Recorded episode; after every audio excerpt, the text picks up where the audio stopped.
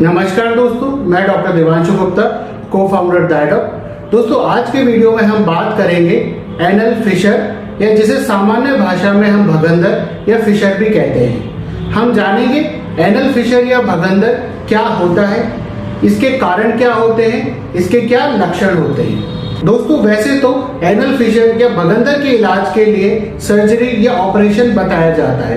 परंतु इस वीडियो में मैं विस्तार से आपको बताऊँगा उन होम रेमेडीज या घरेलू उपायों के बारे में, जिन्हें अपनाकर आप इस भगंदर या एनल फिशर को घर पर ही ठीक कर सकते हैं और आपको कोई ऑपरेशन या सर्जरी की ज़रूरत नहीं पड़ेगी। तो चलिए शुरू करते हैं हम आज की वीडियो दोस्तों, सबसे पहले हम जानते हैं कि ये एनल फिशर या भगंदर क्या होता है। दोस्तों जो हमारा एनस होता है, जिसे हम मल द्वार या गुदा द्वार भी कहते हैं, जहाँ से स्टूल या लेटरिन शरीर से बाहर आती है, वह रास्ता एक बहुत ही पतली लेयर से ढका हुआ होता है। उस पतली लेयर को हम मिकोसा कहते हैं। उस मिकोसा वाली लेयर में टीयर लग जाता है या उसमें कट हो जाता है, उसी को एनल फिशर फिशर या भगंदर कहा जाता है। बीमारी की शुरुआत में इस म्यूकोसा की सबसे ऊपर वाली जो लेयर है, जिसे हम एपिथीलियम भी कहते हैं, उसमें कट लगता है।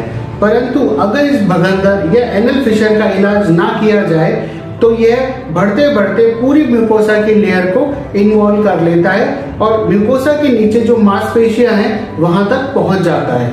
दोस्तों, अब बात करते हैं एनल फिशर या भगंदर के लक्षणों के बारे में। दोस्तों एनल फिशर या भगंदर का सबसे कॉमन लक्षण है कि लैट्रिन या पॉटी जाते वक्त भयंकर दर्द होना। यह दर्द बहुत ज़्यादा होता है और लेटरिन जाने के कुछ मिनटों से लेकर कुछ घंटों तक के बाद भी यह दर्द आपको रह सकता है। यह दर्द कभी कभी इतना ज़्यादा होता है कि व्यक्ति लेटरिन जाने को भी अवॉइड करता है। इस अवॉइड करने के कारण व्यक्ति की कॉन्स्टिपेशन या कब्जी भी बढ़ती चली जाती है। इसका दूसरा लक्षण है कि फ्रेश होते वक्त आपको टॉयलेट पॉट में कभी कभी पॉटी के साथ फ्रेश ब्लड भी दिख सकता है।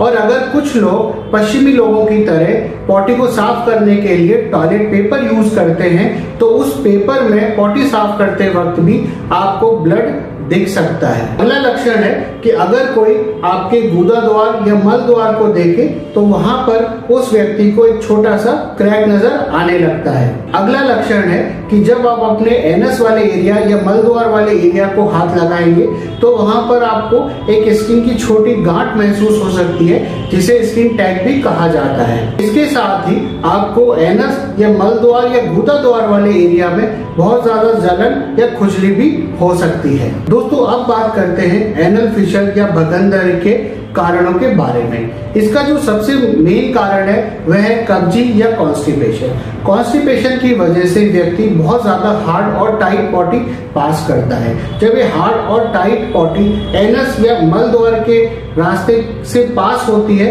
तो वो जो म्यूकोसा लाइनिंग है, वहाँ उसे वह डैमेज कर देती है टीयर कर देती है कट कर देती है और यही एनल फिशर या भगंदर का कारण बनती है।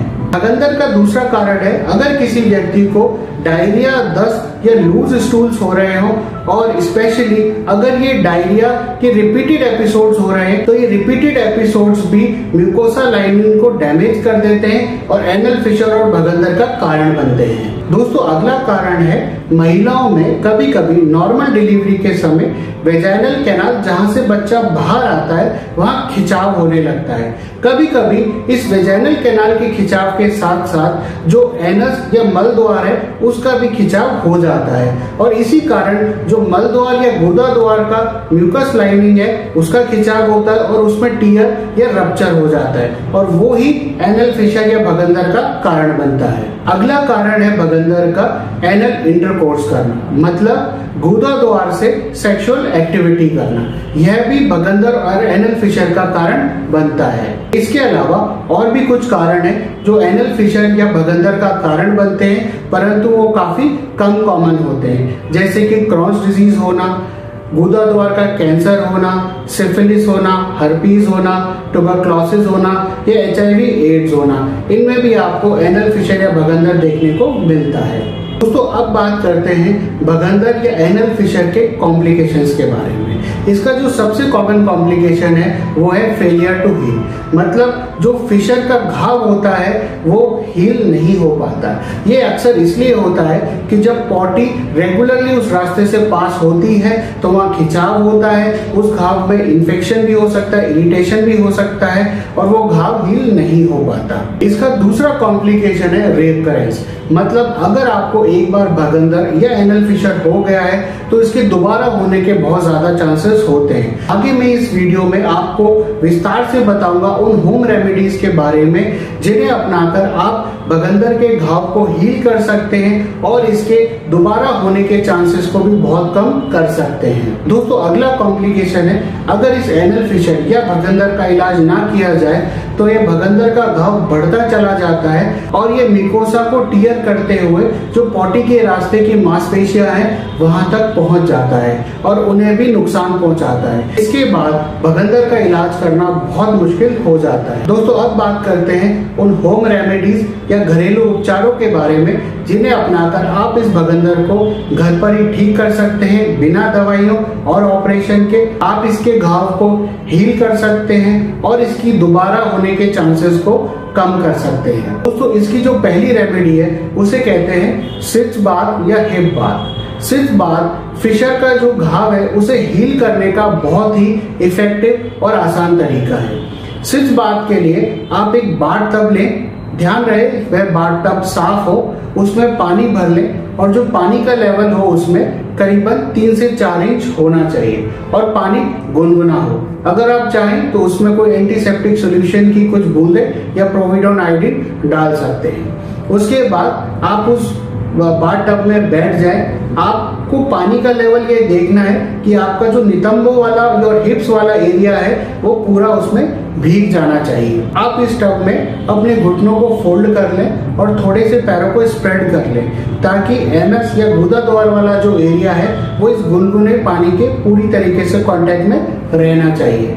आपको इस टब में करीबन 15 से 20 मिनट बैठे रहना है। दोस्तों, इस सिक्स बात से आपका जो एनल फिशर के घाव के आसपास का एरिया है, वहाँ से गंदगी साफ़ हो जाती है।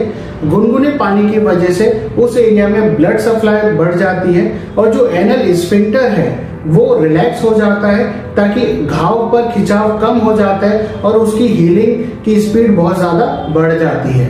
इस सिक्स बार्स को आपको दिन में करीबन तीन बार करना है। और जब आप बाथ टब से बाहर आए तो एनस या गुदा दौर वाले एरिया को रफली साफ़ ना करें, किसी कॉटन तौलिया से स्मूथली वहाँ उस एरिया को साफ़ करें। दोस्तों, दूसरी रेमेडी है कि हाइड्रेट रहें। मतलब शरीर में पानी की मात्रा को मेंटेन रखें। खूब सारा पानी पिए अल्कोहल और कैफिनेटेड ड्रिंक्स जैसे कि कोल्ड ड्रिंक्स कॉफ़ी को अवॉइड करें, क्योंकि ये वाली ड्रिंक्स आपके बॉडी से पेशाब के माध्यम से पानी को निकाल देती है और बॉडी डिहाइड्रेट हो जाती है। डिहाइड्रेशन की वजह से कब्जी कॉन्स्टिपेशन होता है हार्ड बॉडी बनती है और वो हार्ड बॉडी फिर म्यूकोजा को डैमेज करती है और एनल फिशर का कारण बनती है। अगला इसकी रेमेडी है कि कॉन्स्टिपेशन या कब्जी से बचे। इसके लिए आप करीबन 20 से 35 ग्राम फाइबर दिन में लें। उसके लिए आप सैलेड्स खीरा, टमाटर फ्रूट्स होल ग्रेन सीरियल्स ये सारी चीज़ें ले सकते हैं। अगर आप फाइबर इनटेक प्रॉपरली डाइट में नहीं कर पा रहे हैं तो आप फाइबर के सप्लीमेंट्स भी ले सकते हैं। जैसे कि इसबगोल ये आपको आसानी से मेडिकल शॉप पर मिल जाएगा। ये आपकी पॉटी को सॉफ्ट भी करेंगे और रेगुलर भी करेंगे। अगर इन उपायों के बावजूद आपकी कब्जी या कॉन्स्टिपेशन में आराम नहीं आ रहा है तो आप कुछ लेग्जेटिव सिरप्स आती है वह भी यूज़ कर सकते हैं। वह आपकी पॉटी को मुलायम सॉफ्ट कर देती है, ताकि वह पॉटी बिना किसी डैमेज किए हुए आराम से शरीर से बाहर आ सके। परंतु आपको ध्यान ये रखना है कि इन सिरप्स को बिना डॉक्टर की एडवाइस के आपको नहीं लेना है। दोस्तों, अगली रेमेडी है कि जो पॉटी का प्रेशर है, उसे आपको अवॉइड कभी नहीं करना है। आपको जैसे ही प्रेशर बने, आप फ्रेश होने जाए। क्योंकि इस प्रेशर को अवॉइड करने से आपकी कब्जी और कॉन्स्टिपेशन बढ़ता चला जाएगा, जिसके कारण आपकी पॉटी और हार्ड होती चली जाएगी। और उसे पास करते समय ये ज़रूर म्यूकोसा को डैमेज करेगी और एनल फिशर या बगंदर का कारण बनेगी। दोस्तों, अगली रेमेडी है कि पॉटी पास करते हुए आप बहुत ज़्यादा प्रेशर ना लगाएँ। अक्सर हम देखते हैं कि जिन लोगों को कॉन्स्टिपेशन या कब्जी होती है पॉटी पास करने के लिए उन्हें बहुत ज़्यादा प्रेशर लगाना पड़ता है। परंतु इस प्रेशर की वजह से जो आपका एनल फिशर का घाव है, उस पर खिंचाव होता है और वो कभी भी हिल नहीं हो पाता है। तो इसके लिए बेटर ऑप्शन ये है कि आप ये फाइबर सप्लीमेंट या लग्जेटिव का इस्तेमाल करें ताकि आपकी पॉटी आराम से पास हो और एनल फिशर का जो घाव है, वो आराम से हील हो सके। और आपको पॉटी पास करते हुए ज़्यादा प्रेशर ना लगाना पड़े। दोस्तों, अगली रेमेडी है, जब आप पॉटी जाकर आए तो गुदा द्वार या एनएस के एरिया को अच्छे से साफ़ करें, क्योंकि अगर वहाँ गंदगी छूटती है तो वह इन्फेक्शन का कारण बनती है और यह भी फिर एनल फिशर या बगंदर का कारण बन जाती है। दोस्तों, अगला है, कुछ लोगों को शैम्पू या सेंटेड साबुनों से एलर्जी होती है। तो ऐसी चीज़ों को आप अवॉइड करें, क्योंकि ये चीज़ें गुदा द्वार या एनस के एरिया के आसपास एलर्जी कॉज कर सकती हैं और भगंदर या एनल फिशर का ये भी कारण बन सकती है। दोस्तों, अगला है, अगर आपको रिपीटेड एपिसोड्स दस्त के या डायरिया के हो रहे हैं तो आप तुरंत डॉक्टर से संपर्क करें। अदरवाइज़ यह भी आपके म्यूकोजा को डैमेज करेगा और आपके एनल फिशर का कारण बनेगा। दोस्तों 80 परसेंट केसेस में आपको इन होम रेमेडीज से एनल फिशर या भगंदर में आराम आ जाएगा। फिर भी कुछ केसेस में आराम नहीं आता है तो मैं यहाँ आपको क्रीम्स या ऑइंटमेंट्स बताऊँगा, जो कि आप इस्तेमाल करके एनल फिशर को या भगंदर को ठीक कर सकते हैं। पर हमारी सलाह है कि इन ऑइंटमेंट्स और क्रीम को आपको बिना डॉक्टरी सलाह के नहीं लेना चाहिए। दोस्तों, पहला है नाइट्रोग्लिसरीन ऑइंटमेंट इस क्रीम को, जो आपका एनस या गुदा द्वार वाला एरिया है, जहाँ पर आपको फिशर का घाव है, वहाँ पर लोकली लगाया जाता है। यह क्रीम आपके एनल इंस्पेक्टर को रिलैक्स कर देती है और आपके घाव पर जो खिंचाव है उसे कम कर देती है। और दूसरा, ये वहाँ की ब्लड सप्लाई बढ़ा देती है। और इन दो कारणों से ये इस घाव को हील करने में, उस घाव को भरने में मदद करती है। हालाँकि इस दवाई के कुछ साइड इफ़ेक्ट हो सकते हैं, जैसे कि सर दर्द या ब्लड प्रेशर लो करना, या आपको थोड़ा सा डिजीनेस या बेहोशी जैसा फील होना। इसलिए हमेशा जब भी पहली बार आप इस दवाई का इस्तेमाल करें, आप सोने से पहले करें। इसके अलावा आपको ध्यान ये रखना है कि अगर आप कोई इरेक्टाइल डिस्फंक्शन की दवाई, जैसे कि सेल्डेनाफिल जो कि वियाग्रा में आती है, ऐसी कोई दवाई ले रहे हैं तो इस नाइट्रोग्लिसरिन ऑइंटमेंट को आपको 24 घंटे तक इस्तेमाल नहीं करना है। दोस्तों, दूसरी है अनेस्थेटिक क्रीम जिसमें जाइलोकेन होता है। यह भी घाव पर लोकली लगाई जाती है और यह व्यक्ति के पेन में आराम पहुंचाती है। दोस्तों, तीसरा है बॉटिलिनम इंजेक्शन इस बॉटिलिनम के इंजेक्शन को डॉक्टर डायरेक्टली एनल इंस्फिंक्टर में लगाते हैं, जिसकी वजह से एनल इंस्फिंक्टर रिलैक्स हो जाता है पैरालाइज हो जाता है, और जो घाव के आसपास खिंचाव है कम हो जाता है। घाव के आसपास की जो ब्लड सप्लाई है बढ़ जाती है और वह हील होने लगता है, यानी घाव भरने लगता है। इस इंजेक्शन का असर करीबन तीन महीने तक रहता है, तब तक फिशर या बगंदर का घाव हील हो जाता है। दोस्तों, अगला है कुछ दवाइयाँ, जैसे कि नेफेडिक्रीन या डिल्जियम इन दवाइयों को प्राइमरली ब्लड प्रेशर को कंट्रोल करने के लिए दिया जाता था। परंतु इन दवाइयों को एनल फिशर के घाव को हील करने में मदद के रूप में भी देखा गया है। तो इन दवाइयों को ओरली दिया जाता है।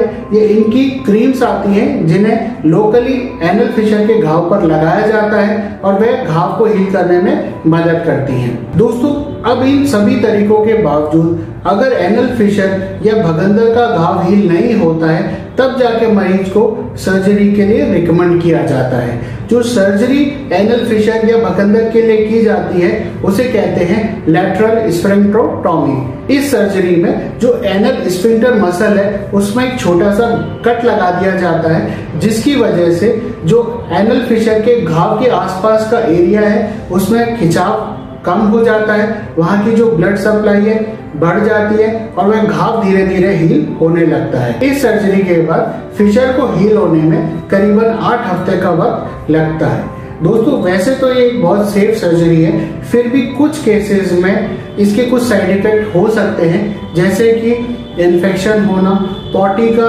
कंट्रोल ना रहना और उसका बिना चाहे अपने आप निकल जाना और पेट की गैस का कंट्रोल ना रह पाना।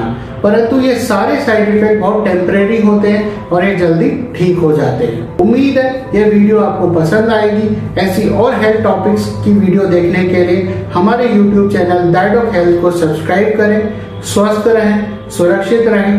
धन्यवाद।